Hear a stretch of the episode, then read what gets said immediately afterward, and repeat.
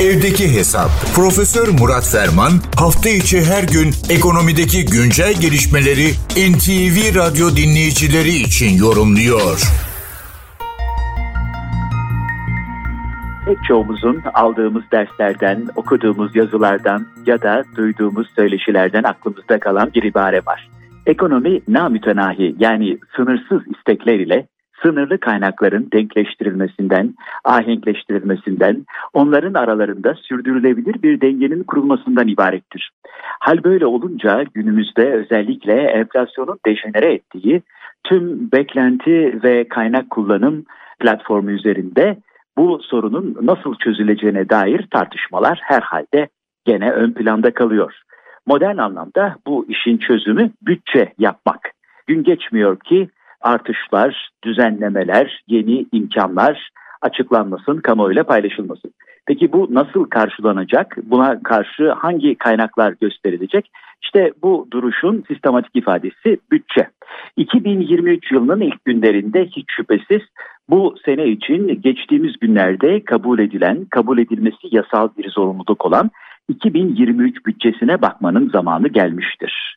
21 Ekim'de Cumhurbaşkanı Yardımcısının sunuşuyla başlayan bütçe müzakereleri komisyonlarda tam 36 gün, genel kurulda ise 12 gün olmak üzere 48 günlük bir maraton neticesinde geçtiğimiz günlerde kabul edilerek yasalaştı.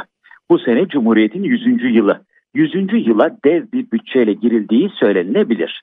4 trilyon 470 milyar liralık bir bütçe ortada.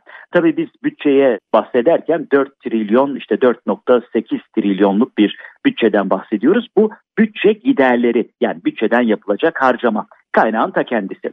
Tabii bir de geliri lazım. Bütçe gelirlerinin de 3 trilyon 810 milyar lira olarak öngörüldüğü anlaşılıyor. Demek ki arada bir açık var. 2022 yılına göre ek bütçe dahil 2023 yılı bütçe ödeneklerinin %58 arttığını da hatırlatalım. Şimdi Türkiye'nin yıllar itibariyle bütçe büyüklüğüne bir göz atarsak gayri safi yurt içi hasılanın yani ortaya koyduğumuz, becerebildiğimiz, başarabildiğimiz katma değerin yaklaşık %20'si, beşte biri kadar ve en çok da dörtte biri kadarlık bir bütçeyle yolumuza devam ettiğimiz anlaşılıyor. Bu çerçevede baktığımızda aslında 2023 bütçesinin de herhalde 5 trilyon dolara doğru çıkacağını varsayabiliriz. 4.95 olarak düşünülebilir. Tabii bütçe açığı söz konusu olduğunda Maastricht kriterleri var. Bir Avrupa ülkesi milli gelirinin %3'ü kadar bütçe açığı verirse başarılı kabul ediliyor. 22 trilyon civarında bir gayri safi yurt içi hasıla öngörüsünden hareket edelim 2023 için. Bu çerçevede 700 milyara kadar verilen açık Maastricht kriterlerini ihlal etmiyor. Tabi burada en önemli unsurlardan bir tanesi gelir vergisi. 2023 yılı bütçesinde devletin vergi gelirlerinin %41 artarak 3 trilyon 200 milyar liraya ulaşacağı öngörülüyor. Vergi gelirlerindeki artış buna karşın bütçe giderlerindeki artışın gerisinde kalarak %46 olarak öngörülüyor. Aslan payı eğitime ayrılmış %9.4. Refaha da 1 trilyon 140 milyar liralık bir ayrım var. Yani bütçenin neredeyse kabaca dörtte biri refah katkısı denilen harcamalara ayrılmış.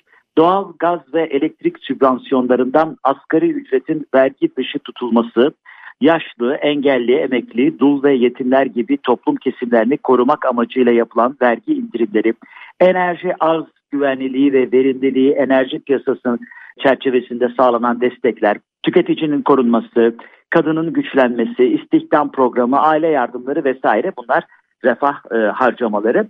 Nitekim bu rakamlar söz konusu olduğunda 4 trilyon 470 milyar liralık bütçeyi bürokrasinin ve şimdi akademi dünyasının saygın isimlerinden Profesör Doktor Nevzat Saygılıoğlu daha ziyade bir seçim bütçesi ve teknik olarak da transfer bütçesi olarak nitelendirmiş.